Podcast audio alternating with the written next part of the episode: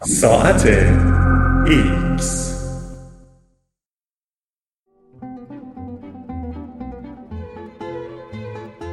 درون آینه روبرو چه می‌بینید؟ آیا شناخت خود واقعا نشانه ای از وجود مغزی پیچیده است یا صرفا یکی از اتفاقات روند فرگشت به شما می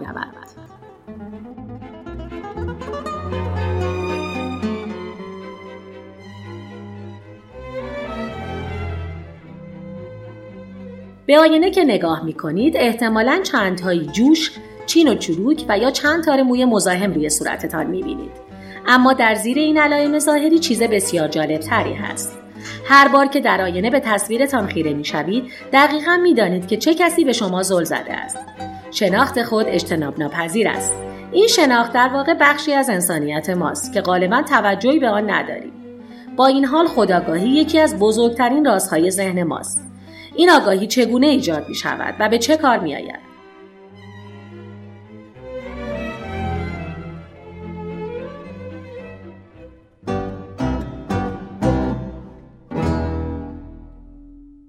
به جانوران دیگر که نگاه می کنیم متوجه می شویم در توانایی تشخیص خود در آینه تنها نیستیم.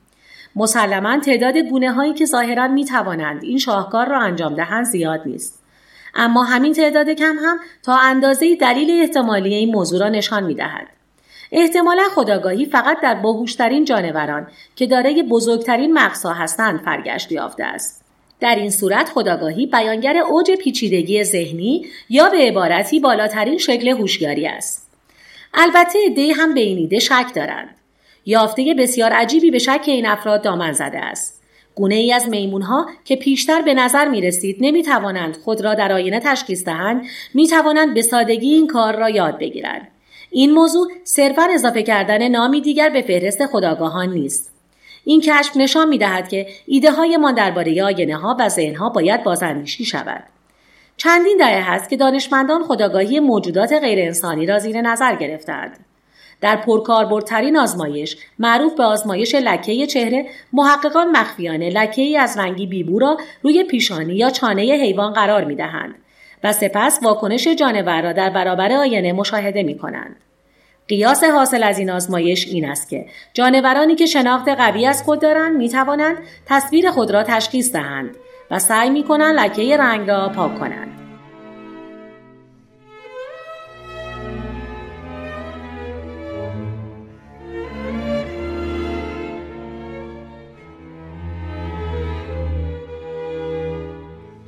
بیشتر جانورانی که در این آزمایش موفق می شوند آنهایی هستند که باهوش محسوب می شوند.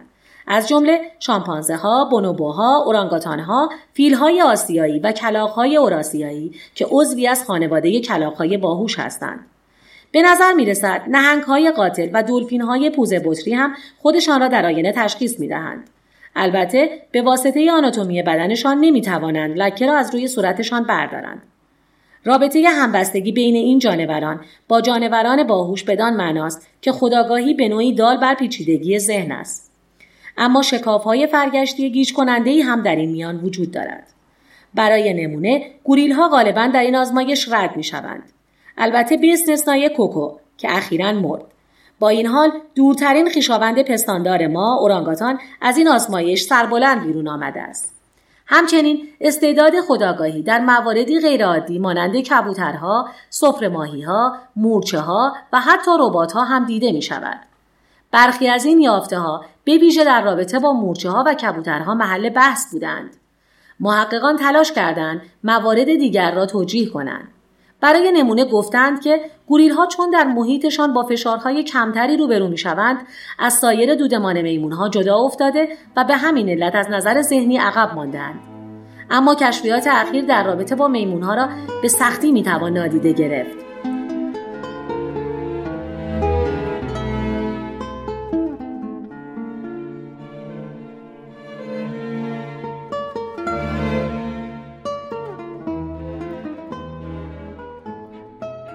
سال پیش لیان تانچانگ و همکارانش در مؤسسه علوم زیستی شانگهای چین فیلمی از واکنش میمونهای ماکاک رزوس در برابر آینه منتشر کردند. این فیلم نشان می دهد که میمون ها بدنشان را کج و معوج می کنند. موهای صورتشان را می کشند. نوک انگشتانشان را وارسی می کنند و در تمام این مدت چشم از باستابشان در آینه بر نمی دارند. این میمون ها مجذوب آینه شدند و شکی نیست که خودشان را تشخیص می دهند. با این حال میمون های رزوس همواره در آزمایش آینه ناکام بودند. حتی همین چند هفته قبل هم میمون های تیم پژوهشی چانگ هیچ علامتی از خود بروز نداده بودند که نشان دهند باستاب خود را تشخیص می دهند. چه تغییری به وجود آمده است؟ در حقیقت به گفته محققان ماکاکا بعد از اتصال انبوهی از تجهیزات ثبت عصبی به سرشان توجهی ناگهانی به آینه نشان می‌دهند سوال پیش روی تیم چانگ این است که آیا میمون ها اصالتا فاقد توانایی خداگاهی هستند یا به واسطه نداشتن هماهنگی توانایی برقراری ارتباط بین آنچه می‌بینند؟ با سیگنال های درونی که به واسطه حرکات ماهیچهشان ایجاد می‌شوند عقب ماندهاند. برای آزمایش این موضوع تیم به این فکر افتاد که بابت دست دادن به نور نقطه لیزر به میمونها غذا بدهد تا به این ترتیب بین آنچه که می‌بینند و حرکتی که می‌کنند ارتباط برقرار شود.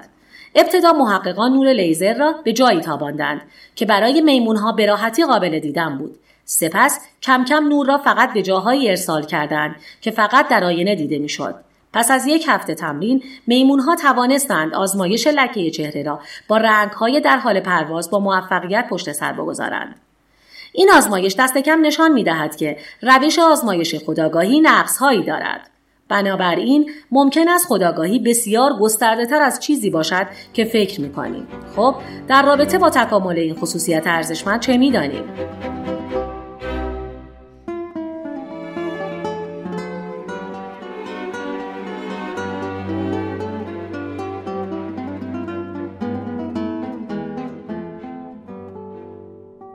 بسیاری از روانشناسان و انسانشناسان معتقدند که سلسله مراتبی از هوشیاری وجود دارد که متناظر با پیچیدگی مغز افزایش می‌یابد. در کف این سلسله مراتب کمترین هوشیاری قرار دارد که متعلق با جانورانی با دستگاه عصبی ساده است. تصور می شود که ذهن این جانوران دائما در دریایی از تجربه های حسی خام سرگردان است و بین ادراکاتی که از رنگ، گرسنگی، گرما و ترس دارند پرسه می‌زند بدون آنکه آگاهی چندانی از معنای آن داشته باشند. معدودی از ذهنها آنقدر پیچیدند که می توانند جهان را طوری دیگر تجربه کنند. حتی در این صورت هم ممکن است این جانوران درک محدودی از خود داشته باشند. فقط در بالاترین جایگاه سلسله مراتب پیچیدگی ذهنی می‌توان ذهنهایی یافت که روایتی مادام العمر از مفهوم انتظایی به نام خود دارند اینها نخبه ها هستند. چه شواهدی برای این سلسله مراتب هست؟ بالاخره پیچیدگی ذهنی مفهومی لغزنده است و به علاوه هیچ یک از ما بینشی حتی درباره ذهن انسان دیگر نداریم. خفاش ها و سوسکا که جای خود دارند. خب شکی نیست که برخی از مغزها بسیار بزرگتر و از نظر ساختاری پیچیده تر از مغزهای دیگرند. این اختلاف عمدتا ناشی از نیازهای فرگشتی متفاوتی است که جانوران باید برای بقا برآورده کنند. برای نمونه دستگاه عصبی صدف کم تحرک فقط از دو خوش سلول تشکیل شده است. این خوشه ها دقیقا همان کاری را انجام می دهند که صدف لازم دارد. یعنی کنترل رژیم غذایی و ارسال سیگنال از پرس های حسگر سبک به ماهیچه هایی که هنگام نمایان شدن شکارچی پوسته صدف را میبندند. در عین حال در سوی دیگر این طیف به نظر می رسد فقط یک نیاز است که منجر به فرگشت مغزهای پیچیده می شود و نیز می تواند شرایطی را برای بروز توانایی خودشناسی ایجاد کرده باشد. این چاله شامل تعامل با ذهن جانوران دیگر است. به عبارتی تومه، رقیب یا عضوی از گروه اجتماعی جانوران دیگر بودن.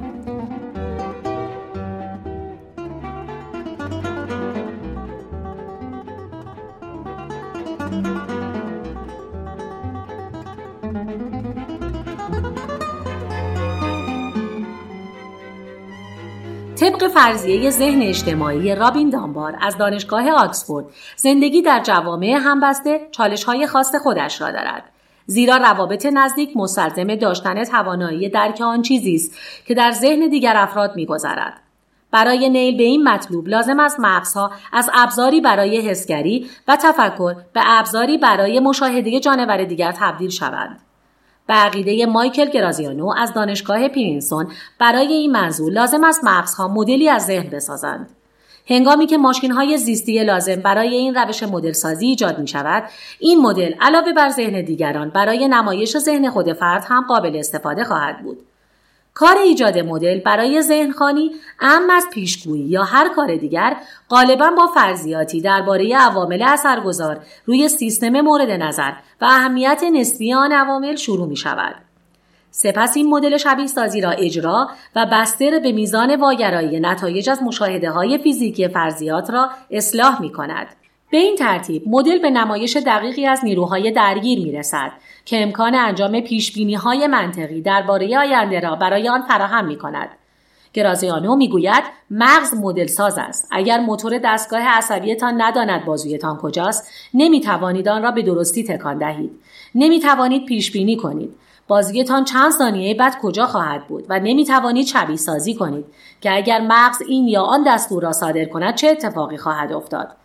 او معتقد است مغز دقیقا با استفاده از همین راه برد می تواند طوری ذهنها را مدل سازی کند که بتوانند تعامل اجتماعی داشته باشند. اگر حق با گرازیانو باشد آنچه هوشیارانه تجربه می کنید همان شبیه سازی است. در همین راستا می توان گفت خداگاهی حالت هوشیارانه اجرای این شبیه سازی روی ذهن شماست. به باور گرازیانو این موضوع مهم نیست به گفته وی خداگاهی چیزی بالاتر از هوشیاری یا چیزی ذاتا پیچیده تر از آن نیست بلکه صرفا نمونه دیگری از هوشیاری است. ذهن فقط چیزی است که برخی مغزها می توانند آن را مدل سازی کنند و در نتیجه از آن آگاه شوند.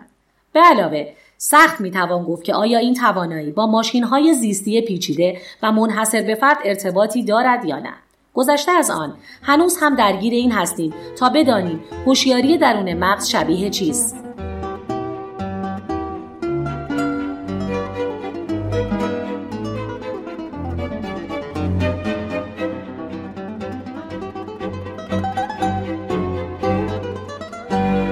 اکثر محققان قبول دارند که مغز حداقل در بخشهایی با ایجاد شبیه سازی عمل می کند.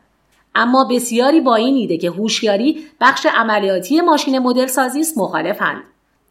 در عوض بر اساس دیدگاهی که از مقبولیت گسترده‌ای برخوردار است هوشیاری محصول جانبی و غیر ارادی جریان اطلاعات در حلقه بسته ای از ارتباطات است که مغز نام دارد. هوشیاری نمی‌تواند وجود داشته باشد اما در خدمت هدف خاصی نباشد. درست مانند سر و صدایی که از موتور در حال کار خارج می شود و هیچ تأثیری روی کارکرد خود موتور ندارد. با این دیدگاه خداگاهی حتی شبیه سازی هم نیست بلکه صرفا تالاری از آینه هاست. این دست پدیده ها که از موارد دیگر نشأت می‌گیرند ماهیت یکسانی دارند. این پدیده ها هرچند ناشی از سیستمی هستند که اجزایش بدون توجه به خود پدیده عمل می کنند تصوری محصور کننده از پیچیدگی و ارادی بودن به ما می دهند. نمونه بارز از این پدیده ها رفتار جمعی دسته پرندگان است که می توان آن را با استفاده از اعضایی که تنها توسط دو نیروی مخالف رانده می شوند سازی کرد. پافشاری برای تعقیب نزدیکترین اعضای مجاور که تعداد معدودی هستند و پس کشیدن در صورت نزدیکی بیش از حد اعضای مجاور به یکدیگر در کلونی باکتریایی محبوس در پتریدیش هم پیچیدگی ظاهری دیده می شود. در این ظرفها هر باکتری به طور خودکار به سیگنال های شیمیایی که توسط باکتری های مجاور ترشح می شوند پاسخ می دهد تا حریم خود را تحت کنترل داشته باشد. شاید هوشیاری محصول جانبی و غیر ارادی جریان اطلاعات در حلقه بسته ای از ارتباطات باشد که مغز نام دارد. ساختار حاصل هیچ مأموریت یا هدفی ندارد. این ساختار صرفا شاخصی از نیروهای عمل کننده روی هر فرد است. به همین شکل ممکن است خداگاهی نیز پدیدهای ظاهرا پیچیده باشد که از مغز نشأت می‌گیرد. با این حال برخلاف پرندگان یا باکتری ها ذهن نمی‌تواند اجزای خودش را مشاهده کند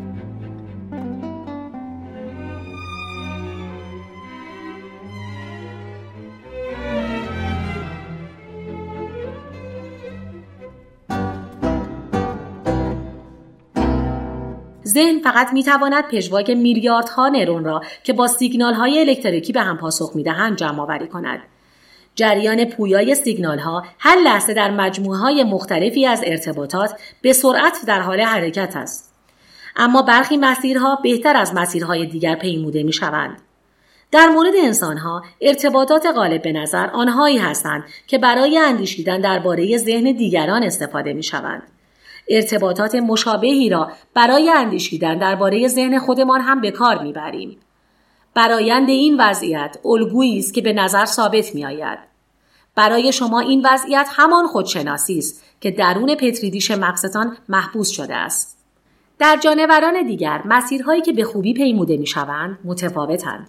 برای نمونه برای خفاشها این مسیرها آنهایی هستند که اطلاعات را از طریق سازوکار پژواکیابی منتقل می کنند تا مدلی سبودی از جهان تشکیل دهند. تنوع فراوانی از الگوهای ذهنی نوظهور که جوابگوی نیازهای متفاوت برای بقای گونه های مختلف هستند. با این نگاه هوشیاری فاقد سلسله مراتب واضحی است که متناظر با میزان پیچیدگی ذهنی باشد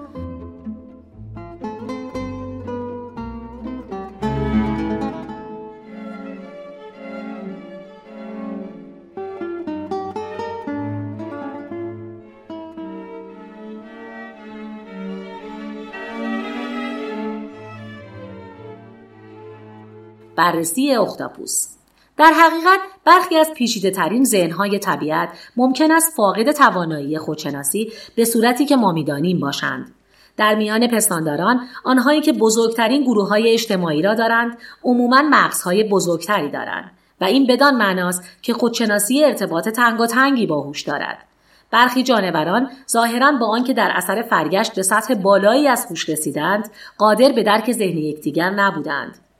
رده سرپایان گروهی از جانوران دریایی شامل ماهی مرکب و اختاپوس را در نظر بگیرید.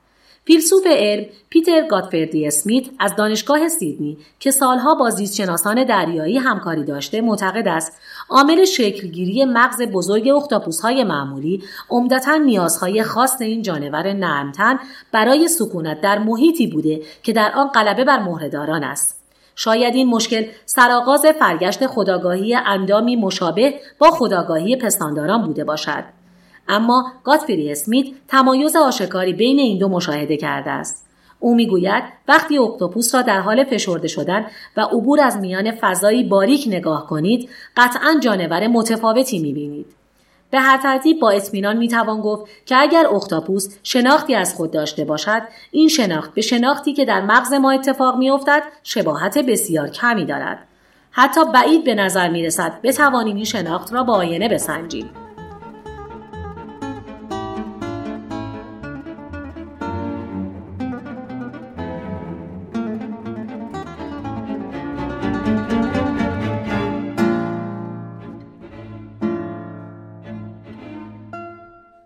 در حقیقت بر اساس همه این شواهد بهترین چیزی که می‌توانیم از آینه انتظار داشته باشیم نگاهی ناقص به درون ذهن خودمان است جالب این که اگر با این فرض پیش برویم که این قبیل ذهنها قله های حقیقی پیچیدگی هستند آنگاه زیباترین وجه ذهنها را از دست می دهیم.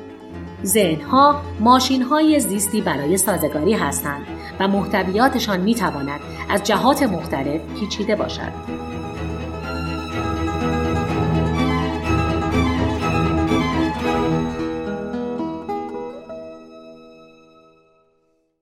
هستم چون می‌دانم.